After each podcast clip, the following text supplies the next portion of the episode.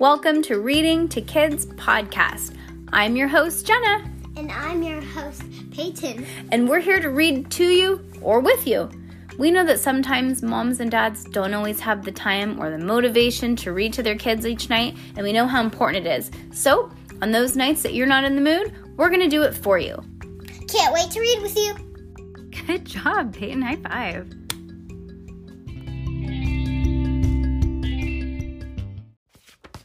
You have to stop this. Secret Series by Pseudonymous Bosch. book number 18. No, book 24, number five. 25. Chapter 8 A Scream in the Darkness. Okay. Page 76. In order to get upstairs, they first had to walk through an osteology and taxidermy room. In other words, the room in which the bones of raptor would re- be reassembled or a lifeless raccoon stuffed. Enough animal heads lined up to fill up a dozen hunting lodges. In one corner, there were so there were so many hair and whisker samples it could have been a hair salon for a woodland animal. In another corner, carefully labeled little bones sat in boxes like parts of an auto repair shop. Bigger bones lay in rows on the table, and three partially assembled dinosaur skeletons struck poses in the room. Yo-Yoji picked up a femur bone of a large mammal off the table. You think if I toss this, any of them will run after it? Like the museums, like most museums, the Natural History Museum had many more items in storage than on display, and our friends left the astrology, osteology, and taxidermy room, and they found themselves weaving through the racks of Native American tribal garments, headdresses, bows and arrows, and other assorted weapons, even a teepee hanging upside down from the ceiling. Now, a teepee is like those tent that's like a cone. Now were the seal coats and harpoons of Eskimos, and the collections of pans and tools and other memorabilia.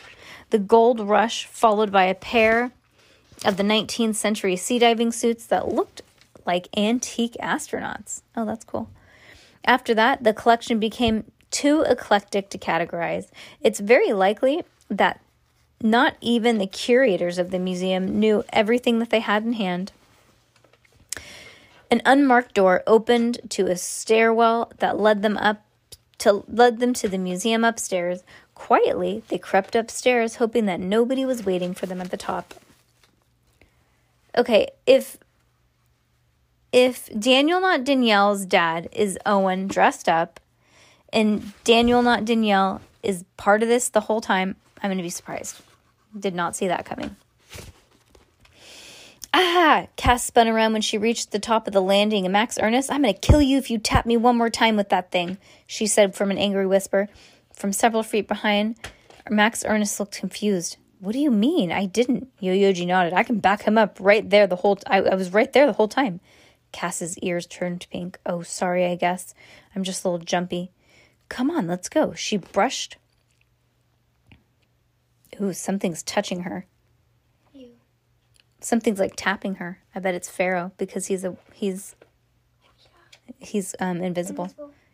She brushed past a potted palm and headed, headed toward the mummy exhibit. Just as Max Ernest had feared, the contrast to the fluorescent bright light hallways below, the galleries upstairs were barely lit. Aside from a few dim lights, That was a bad idea to leave. you thought it was a bad idea to leave? To leave the, um, Oh gosh, the detention room? yeah. Me too. Here and there in the museum was dark. Not so dark that you couldn't see your own two hands, but too dark to read the labels on the displays, let alone read the hieroglyphs. Hieroglyphs? Hiero- hieroglyphs. I think I've been saying it wrong the whole time. I don't remember how to say that. I think it's hieroglyphs.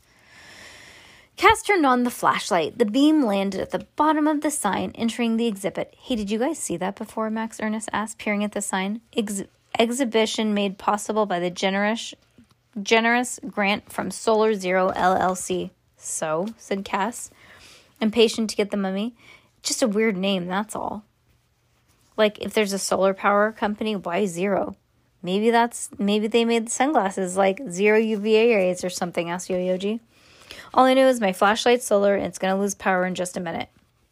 Cass pushed ahead to the exhibit, her flashlight thrust forward as if she meant to ward off any attackers along with the darkness.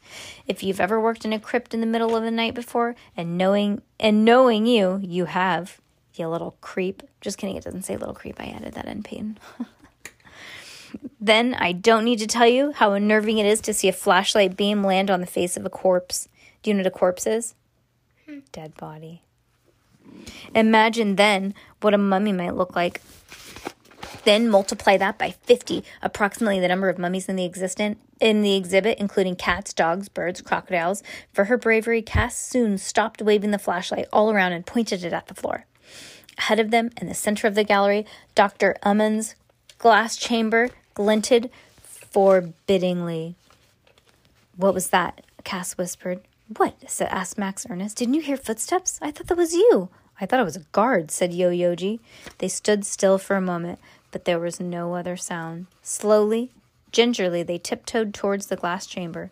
The door was slightly ajar, and Cass entered first. And by the time Max Ernest and Yo Yoji let themselves in, she was already standing over the sarcophagus. Before they caught up with her, they heard something that that they'd rarely heard in the da- in all of the dangerous, death defying death defying adventures they'd shared with Cass, the sound of Cass screaming. No, this isn't a new chapter. I'm just prolonging the suspense. I guess that's enough. Maybe we'll just make one more moment. Okay, here's what happened next. With Cass's scream echoing in their ears, Max, Ernest, and Yo Yoji ran to where she was standing by the mystery mummy's mouth open sarcophagus. What happened? asked Yo Yoji. Are you all right? No. Cass looked unharmed, but she was breathing and clutching her stomach. Okay, what do you think it is, Pay? You don't know? What is it? What is it? Did something scare you? asked Max Ernest. Where was there a rat? No, nothing like that, said Cass, her ears red with embarrassment. She did not think of herself as the kind of girl who screamed. Oh gosh, that's so embarrassing. In fright, and I was just a little surprised, that's all. Look. Max Ernest and Yo Yoji looked down and saw nothing. All that was left in the sarcophagus was a little spider crawling across the sandy bottom. The mummy was gone. Uh oh. They're going to get in trouble for that. For what? Well, maybe not. Maybe they moved him. But why would she scream? I don't think it was because of that. Maybe. You're smart. I bet you she could see Pharaoh because he tapped her and maybe he got into his body and walked up. Right? I don't know. Oh my gosh. All right. Well, let's see.